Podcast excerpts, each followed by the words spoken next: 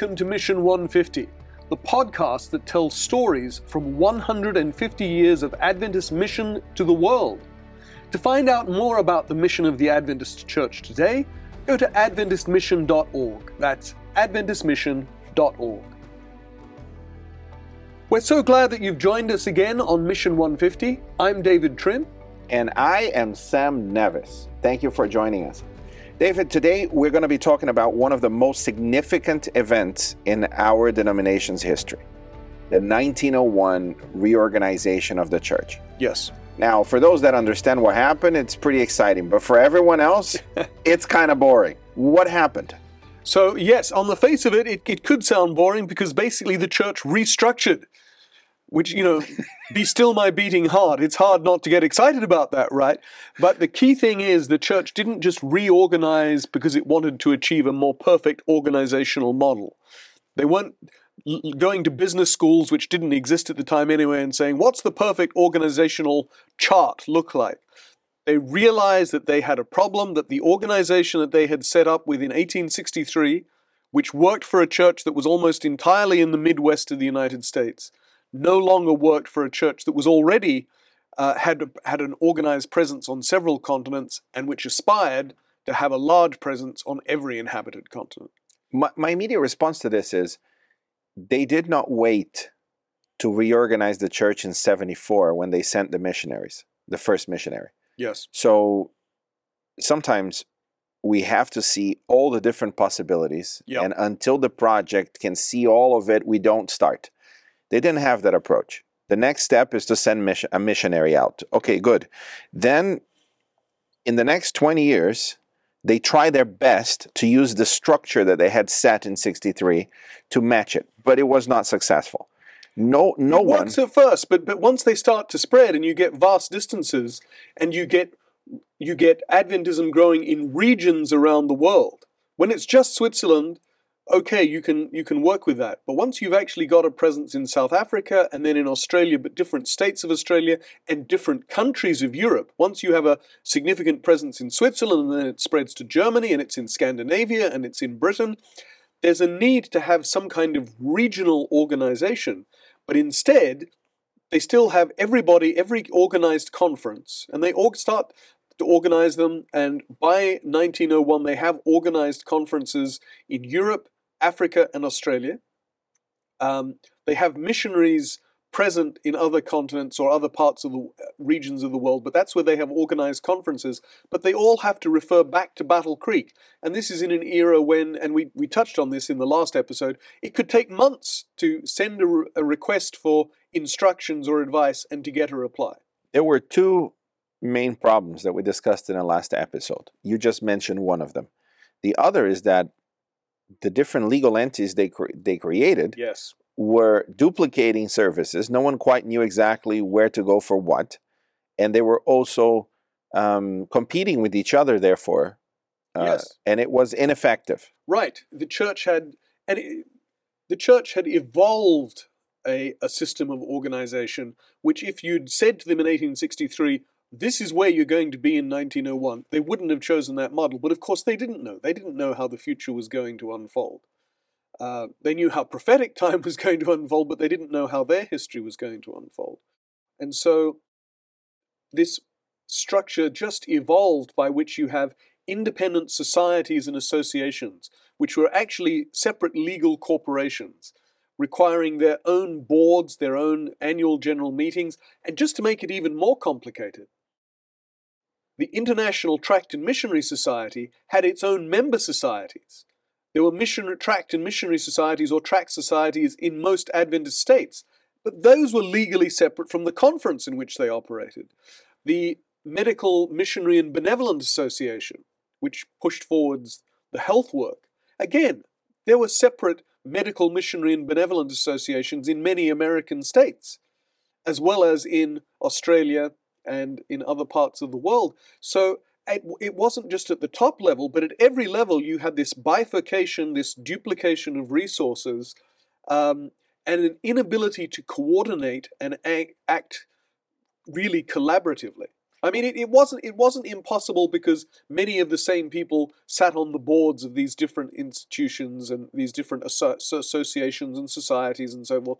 But still, nevertheless, you did have separate teams, and they all had to relate to their component entities, the, the member associations or member societies. I mean, it's just a, a, a model of organization that is hopelessly complex for such a small movement at some point, just like individuals realize I'm in a crisis, I need to change, organizations do not change unless they face some kind of crisis. And as far as I understand, and correct me if I'm wrong, they realize hold on a minute, we have this mission, but what got us here will most certainly not get us there.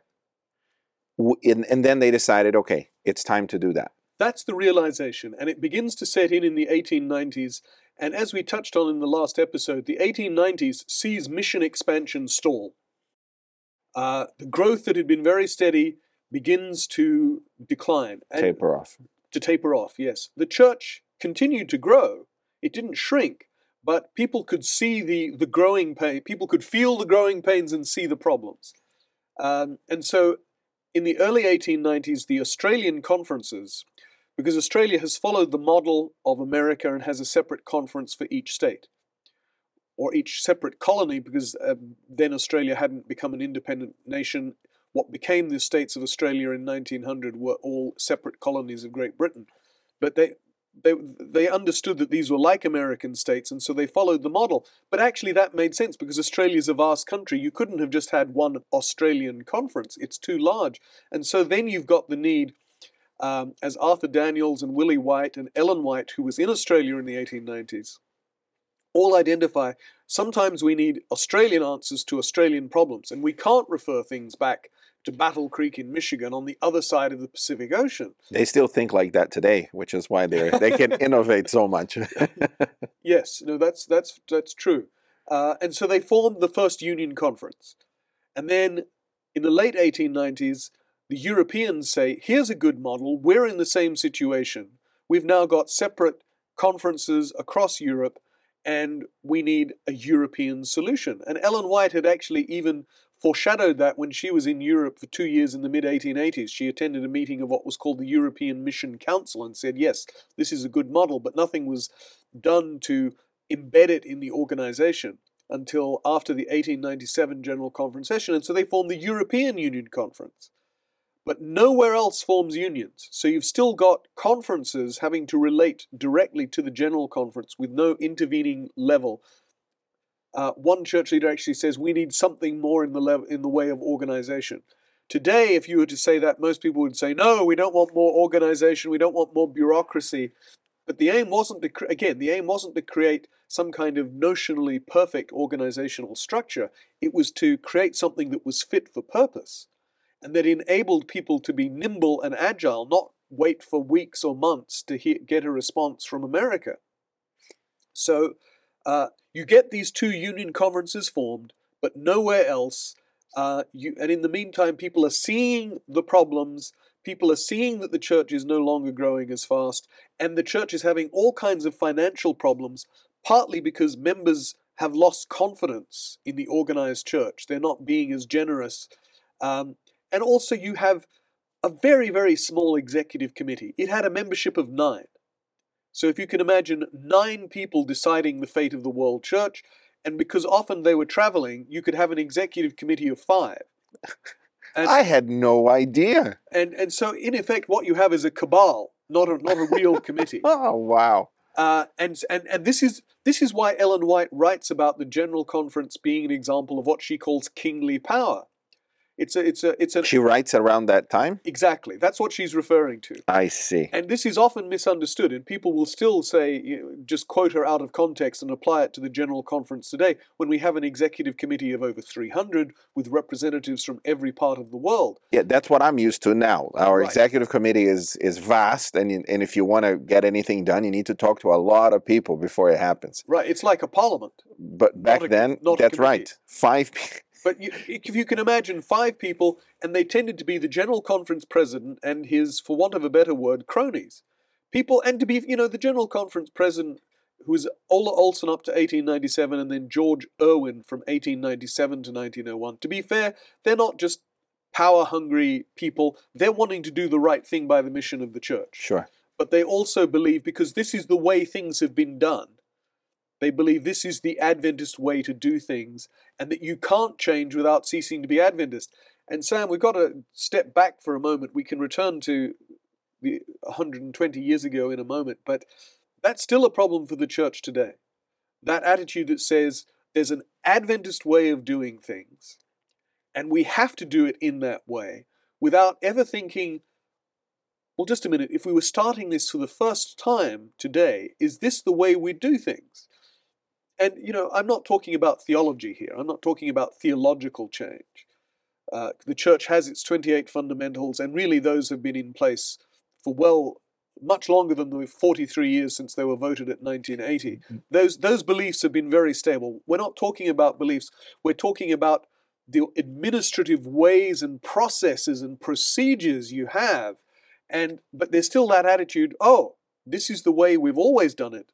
So this must be the Adventist way to do things, and therefore, if we change, we're not going to be Adventist anymore. That's kind of the unspoken, maybe even unconscious fear that people have but it, it does stand in the way sometimes of reforms that could be helpful for the church. In fact, the, the very word new and reform, you know, sends people out in allergies Yeah. that they start scratching themselves.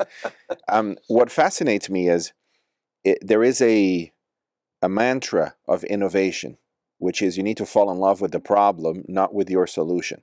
Yeah. And the problem is how can we organize ourselves to fulfill the mission God has given us? Yes. in 19 in 1863 it was one structure that was needed Right. and that helped to establish the sending off uh, the missionary if we did not have if we had not done this the restructuring of 63 or let's say the structuring of 63 Yes. we would not end up in 74 sending the first missionary Absolutely. and if we had not done the restructuring in 1901 we would not have had the mission expansion explosion even Right. of the early 20th century and it is an explosion. It, it, it really ushers in 1901 ushers in a golden age of Adventist mission, when the numbers of missionaries greatly increase. Church members increase the amount of t- offerings and tithe that they're giving and tithes that they're returning because they have confidence that the church is focused on the mission. So we'll we'll talk more about that in in subsequent in, in this episode and subsequent episodes. But to just to to spoiler alert, it works. it works really really well. But uh, but you do have the, the problem in the late 1890s that first Olsen and then Irwin feel well this is the way things are done, so we've got to keep doing it this way. And then they naturally turn to people they trust, and so you do get this tiny as I say, the full membership of the executive committee is nine, and you rarely get that being present. So you've got just literally a handful of people making decisions for the whole world church. And this is when Ellen White says, no, this is you've concentrated too much power in too few hands, and there is wisdom in the counsel of many, as Proverbs says. So let's paint a picture of, of what's going on in Ellen White's life at this moment, right? Because she is not a spring chicken anymore. No, far from she, it. she is now uh, approaching 80 or around 80 toward that, in my Late estimation. 70s, yeah. Right. So you don't have, it's very rare to have an innovator or someone willing to change. You don't pick up new habits when you're old, but she's old. Yes, early. I misspoke. She's early, but she's past seventy by by this by this time. So she's she's she sh- she should be wa- in. How old was she when she died in 15? Uh, so she was in her mid eighties. Oh, she was in her mid 80s in 15. Okay, so she's 70 something. Yes. Same difference. And now, and to make matters worse, she was involved in the original structuring. Yes. Her husband was involved in Her original husband was, structuring. was absolutely crucial in the original structuring. she had every reason to say, This is the Adventist way. God has revealed that it should be this way, and we're not changing. Absolutely, hundred percent. But that's not what happens. No, indeed, Ellen White is one of the people who is pushing for change. Initially from Australia, where she is from 1891 to 1900, she and her son W.C. White, or Willie White, as he's, is, he's usually known. William was his first name, but everybody called him Willie or, or W.C. in that way that they had of only knowing people through their first initials. um, So she, Ellen and Willie White are both in Australia, and she is writing and saying, No, there needs to be a change. We've got to get away from this kingly power. We need to have more people involved in making the decisions because then you've got a representative body. How, how important was it that she was not in Battle Creek when writing this? Because she was feeling the pain in the mission field. Exactly. And I think that's the key. So when when Daniells writes later how it took forever to reach decisions, he's remembering it, but he was there, he experienced it, and she experienced it. She knew very well that it would take weeks or literally months, maybe even more than half a year to get a decision back. Uh, and then the, the question was, who's taken the decision? Is this the best decision from people who actually have never been to Australia And don't know the context? don't know the co- have got no sense of what's going on. Um, so she's there, she sees the problems, and she's aware we need a different level of structure, but also we need to have a more streamlined structure in, in, in the way by not having all these independent associations and societies overlapping and, and even competing with each other. So the tension is we need more centralization because streamlining something requires a level of centralization, but in a way that uh, creates autonomy for those fields. So th- those are two different principles. We need maximum autonomy Yes. as much as possible, and we need maximum uh, uh, streamlining, which requires centralization. Yes, it's it's interesting. Those two principles seem to be at odds with each other, and yet the church works out a modus vivendi that allows it to have both. So 1901 comes, it's a general conference session. Irwin, the current president, does not want any of this particular, doesn't want that to change because he's quite happy to be one of the five Yes, yes, he is. that makes the decisions. Um, he does not continue thereafter, so clearly there was a restructuring. How many people came to general conference sessions? How often did they happen? And do we have any indication for what it was like coming into that general conference session? That's a great question, and I don't remember the number of delegates by this time, but it would have been approaching a hundred, I think. So we don't have thousands. No, no, no, no, no, no, no. I mean, it's it's more than the fifteen or twenty who would come to the early general conference sessions. Though we know that there were, we know that the sessions were witnessed, and they were very often held in Battle Creek, and we know church members in Battle Creek were looking on. Um, but still, the the actual session representatives are, are very few in number. By the end of the century, it's, it's getting up, but it's, sort, it's certainly nothing like we're talking about today. And is it annual, biannual? It's by that stage it's biannual, It's- so it's every other year. It had, it had been every year up until 1889, and then it's every other year. And then after 1905, they switched to every four years Mm. uh, because the church is getting bigger and it's more. You know, what when all you have to do is have everybody get on the train and come to Battle Creek, and it takes them a day or two. It's not a problem to meet every year. In fact, they also have several what they call special sessions, which are in between um, because it's easy. Mhm. Once the church has spread to Europe and then especially to Africa and Australia, it's that's getting more challenging. So uh, that's why they switch to every four years. But at this point, it's every other year.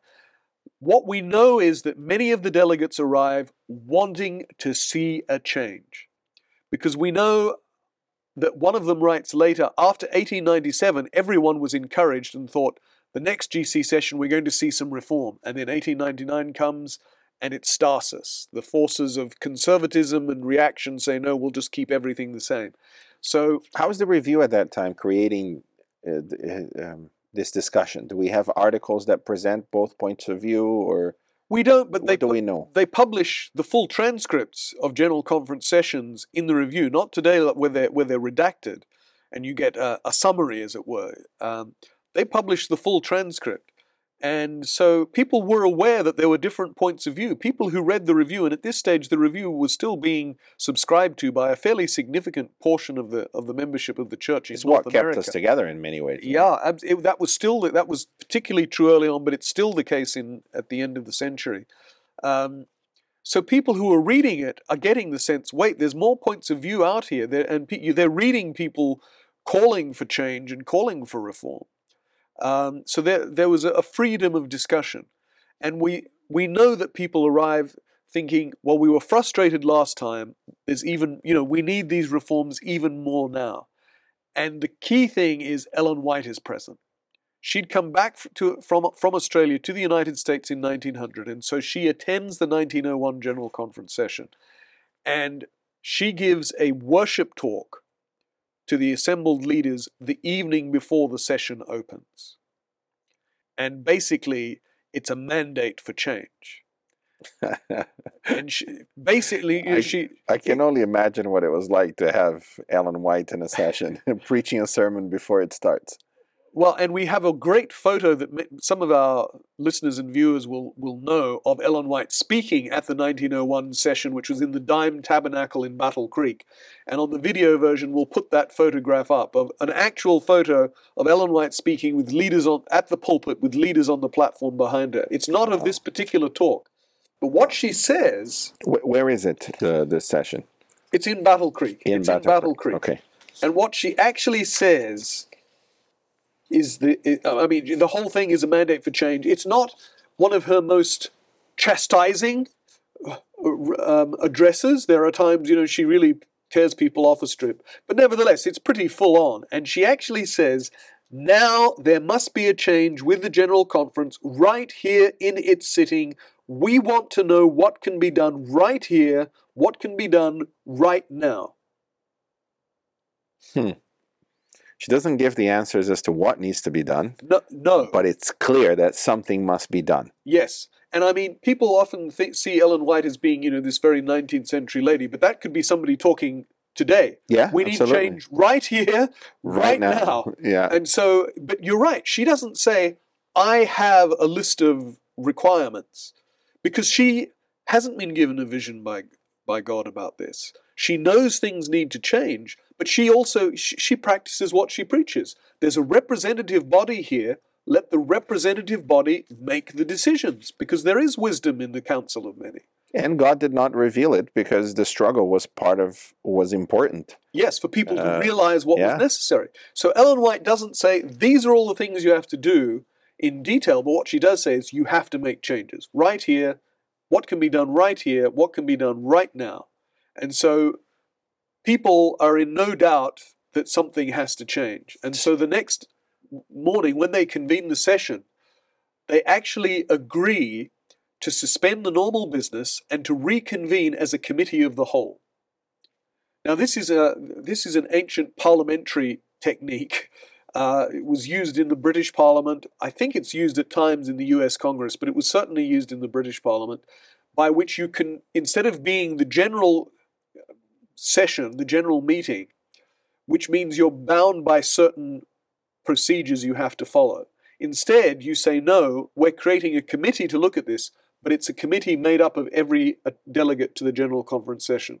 So they form themselves as a committee of the whole, which means they can then, they're free to ignore the agenda. They're free to do what, to range very wide. They're going to brainstorming essentially. Yes. We have this problem. And Let's go. and they elect Arthur Daniells as the chair. Now, Daniells at this stage is only 43. He's been a missionary to New Zealand and Australia. He's been in Australia in the 1890s. He's worked with Ellen and Willie White. Um, he is, you know, Ellen White has been his mentor, really. He is her protege, which probably helps. Uh, but at the time, he wasn't expecting this. He was coming back on furlough for leave after having spent nearly 10 years in a foreign country. And he's rather surprised, but he is made. This is the other thing: if you can constitute yourselves as a committee, you can elect your own chairman. You're not bound by who the chairman of the session would normally be, who would be the president or one of his associates. Was there resistance to this by there doesn't seem to have been. And again, we have the the full proceedings. Nobody says no. that shows a, a great level of humility in a way because it's like okay we need to change uh, Well, I think this is why it, it, it's important what Ellen White had said the night before Yeah. And so, but there's no sign that Owen says, just a minute, no, that Owen fights tooth and nail to, to hold No. on to his position. is He accepts that excellent as well. And he accepts that what Ellen White has said is, is right, and he's aware of, I'm sure he must be aware of the, uh, the feeling in favor of change. So they form themselves as a committee of the whole. They elect Daniells as chair, and then they move into saying, right, what needs to be done? And so you get this series of sweeping reforms that could never have been made if they'd followed the normal procedures. Um, but again, it helps that Ellen White is there, and Ellen White speaks at various times through the session. She's not just there; she actually does speak, and that's why we have the photograph of her speaking from the pulpit in the in the Dime Tabernacle. So what do they do? They say that unions should be founded everywhere. And so in America, it's interesting actually, all the unions that exist today can trace their origins back to 1901. Because what happens is, during the, the breaks, during the, the general conference session, the different groups go and caucus together, and so the ones from the South form the Southern Union Conference, the ones from the West Coast form the Pacific Union Conference. The ones from the Northern Midwest states form the Northern Union Conference, and so on and so forth. And so, actually, they all get formed during this meeting at Battle Creek. So, when they say we, that the Union Conference model should be followed everywhere, people immediately follow through on it and do what they say. They create union conferences. So, by the end of it, there are except except for, for mission fields where there's only say one mission, like India, where you've just got the India mission. Every everywhere there are conferences have been formed into union conferences, and that's important for reasons we'll come back to in future episodes. Well, let's see how this shift has impacted us, but most importantly, in the next episode, we'll explore the differences between the 1901 restructuring and how that materialized in 1903 because it took a few years right. for so us next, to get there. E- exactly. So, but they, they create unions, which means there's the intervening level of, of, of structure. Um, and the key thing is, for our listeners who don't understand, a union isn't just a grouping of conferences. It actually has a what's called a constituency, which is a group of members. So from 1863 to 1901, who were the members of the General Conference? Conferences. They were the conferences. From 1901, the members of the General Conference are the unions. unions, but each union has its own members who are the conferences. So there is what's called a constituency, there's a natural um, membership who is responsible for electing people. So it's not just that somebody up top has said, right, we're going to group you into this, this union. No, it's an organic body that has representation, and so the leaders they elect are going to reflect the desires and the uh, the dynamics of their member conferences, and the, in turn the church members of the local churches who are the members of the, the local conferences. The other thing they do, though, of course, is to create departments. They abolish most of the societies and associations, not all, and they convert them into departments. So, creating the union conferences achieves the goal of as much autonomy as possible, to use the term you used earlier. The centralization part, which is, again, how can you have these two at the same time, is to say, no, there will be a it. department, and these departments will be at every level of the church. So it, it means somebody at the conference level who works in literature evangelism has somebody they can relate to at the union level, who in turn will have somebody he or she can relate to at the general conference. And these counterparts are meant to work together. Exactly. For maximum efficiency and mission. Exactly. But they are no longer separate independent corporations. Uh, they are actually now departments of the church, and so there is a degree of oversight by the president and the officers, the three officers. The one exception to this was the Foreign Mission Board. And as we touched on last time, the Foreign Mission Board was not, was not just a mission board, it was actually a separate legal corporation, which is kind of bewildering to me, Sam. You know, why would they do that? Uh, it's because they're following the model of all the separate associations and societies. Okay. But so, as we touched on last time, the Foreign Mission Board is almost in some ways in competition with the General Conference. Hmm. And there's no clear dividing line. There's no clear demarcation. The Foreign Mission Board is responsible for work in some mission areas, but not others. Uh, there's a huge amount of confusion and a tendency for people to say, well, the other group will do it. Foreign, Is that fixed in 1901 as well? It was not fixed in 1901 huh. because and there are the, Daniells actually suggests at one point we don't need to have multiple boards and committees. We could just have one, the General Conference Committee. But people are at that point a little reluctant. They want to take their time. They want to think through the implications. That would be my interpretation, because there's there's no follow through on that. But on the others, there is, and so now you've got both the devolution of power downward and the concentration of authority in the executive and administrative structure via the departments. So they've managed to achieve the combination of those two principles which seem to be at odds with each other. Praise the Lord. Well, let's pick up on the next episode what happened in 1903 and how those two years of exploration had an effect. Absolutely. Thanks for joining us in this episode of Mission 150. Please keep watching on AdventistReview.tv, on the Seventh day Adventist Church's YouTube channel, or listening on your favorite podcast platform. If you've enjoyed this episode, please share it with your friends. If you want to know more about the Adventist missionary work and missionaries today, go to AdventistMission.org. That's AdventistMission.org. And if you want to find mission opportunities today, go to vividfaith.com. We'll be back next week with more on the inspiring history of Adventist mission around the world.